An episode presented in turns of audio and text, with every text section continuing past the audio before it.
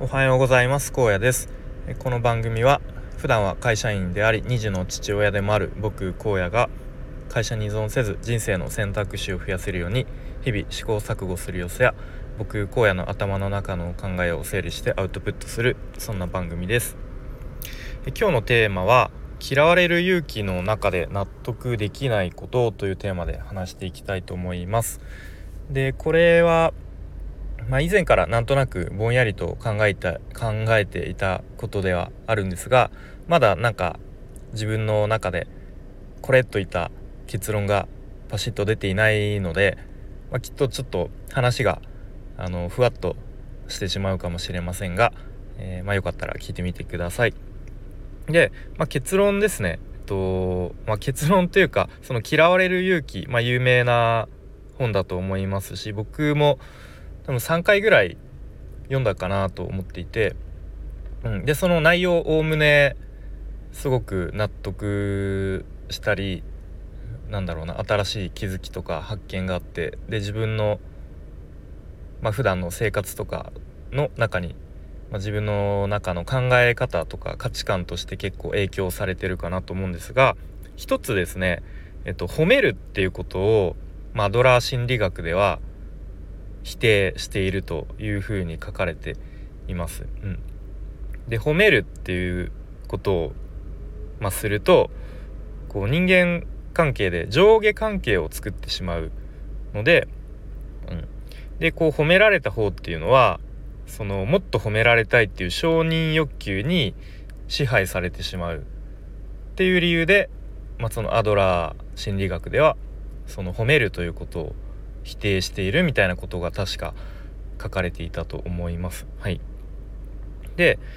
まちょっと僕ももう一度読み返そうと思ったんですがちょっと前回の引っ越しの際にですね段ボールの中にどっかに入っていてちょっとすぐに取り出せなくてあの中身読んでないのでえっ、ー、とちょっと細かいニュアンスとか違ったら申し訳ないんですが、うんまあ、とにかくその褒めるということを否定していると。でじゃあどうしたらいいのかというと確かあの感謝を伝えるみたいなことが書い書かれていたと思います。うん、でそう例えばじゃあ子供がお手伝いしてくれた時にこうすごいねって褒めるんじゃなくてお手伝いしてくれてありがとうみたいな、まあ、そういうイメージかなと、まあ、僕の中では理解しています。はい、でもなんか褒めないって結構むずむずくないと思うんですよね現実的に。うんで最近僕がよくあのー、好きで聞いたり情報をキャッチしているまこなり社長という方の発信で、まあ、この話が出てきてでも現実問題褒めないって難しいですよねみたいな。うん、でそのまこなり社長はまあなるべくその褒め褒めすぎないようにしてるらしいんですがで、まあ、あとはこう簡単をする。簡単の言葉を表すっていう風に、えー、言ってましたね。で簡単っていうのは、えっと、感想の間に嘆くという文字の簡単ですね。こう何て言うんですかね。こう心からのなんなんて表現すればいいですかね。ちょっとこう驚きというかうん。こううわーすすごいねみたいな、うん、そういうことを相手に伝えるということを、まあ、この有社長は言っていて、うん、ああなるほど確かにそういう表現もあるよなというふうに思いました。うん、で、まあ、僕自身もやっぱり普段まあ例えば家で、まあ、子供がなんかねしてくれた時とかなんか「お父さん見て見て」とかこうなんかお絵描きしてたりとかなんかおもちゃで作ったりした時とかうんまあ、なんか褒めたくなるしやっぱり褒めると子供も喜ぶのでうんまあこれはどうなんだろうっていうふうに あの思っています。まあ、きっとあの時と場合によるんでしょうね。うん。まあ、何でもかんでも褒めてると、まあ、そのアドラー心理学で言われているようにそのもっともっと褒められたいっていうその褒められたいっていう目的のために動いちゃうみたいな。うんなのでまあちょっと時と場合によって使い分けが必要なのかなと、うんまあ、ただその使い分けをこうどういう時は褒めた方がいいとかどういう時は褒めちゃいけないっていうのがまだ僕の中では、うん、いまいちこう使い分けができてないのかなというふうに思ったりします。はい、で、まあ、僕あんまり子育て本とかなんか子育て論みたいのあんまり読んだりしなくて普段は。うんまあ、なぜかというともう子育てってもう100人いたら100通りのパターンとか、うん、あんまりまあ参考にする程度はいいのかもしれないですけれどもそれに引っ張られすぎると良くないなとは思っているんですね。うん、で、まあ、もしかしたらそういう子育て本とか子育て論みたいのに、まあ、書かれていることなのかもしれないですがあのまあ、なんか結果よりも家庭を褒めてあげた方がいいのかなというふうにはなんとなく思ってますね。うんまあ、例えば子供が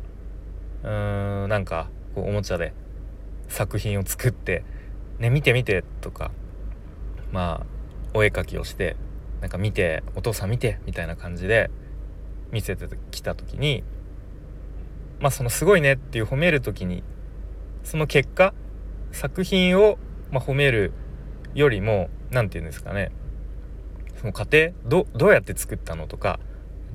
どうしてこれ作ろうと思ったのとかどうしてこれ書こうと思ったのとかなんかそういうのをこう聞いてあげた方がいいんじゃないかなとか思ったりしましたね。うんまあ、あとは単純にこうお手伝いとかしてくれた時は、まあ、褒めるよりも「ありがとうと」うん、すごいお父さん助かったよみたいな、まあ、そういう使い伝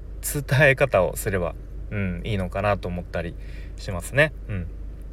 まあ、あとは家庭以外にも例えば会社内こ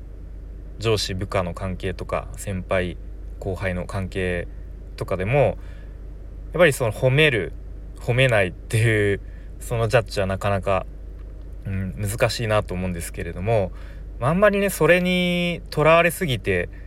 しまうとそのコミュニケーションがすごいぎこちなくなっちゃうかなとも思うのでまあこの辺は引き続きなんか僕自身もいろいろなんですかね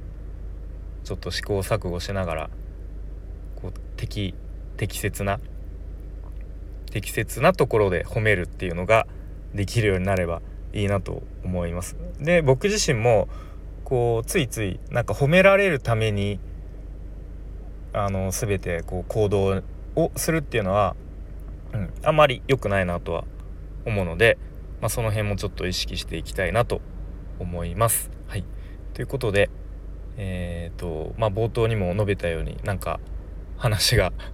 よくわからないまとまらない配信になってしまいましたが、まあ、何か皆さんもこう褒めるとか褒めるということについてなんかちょっと意識していることとか、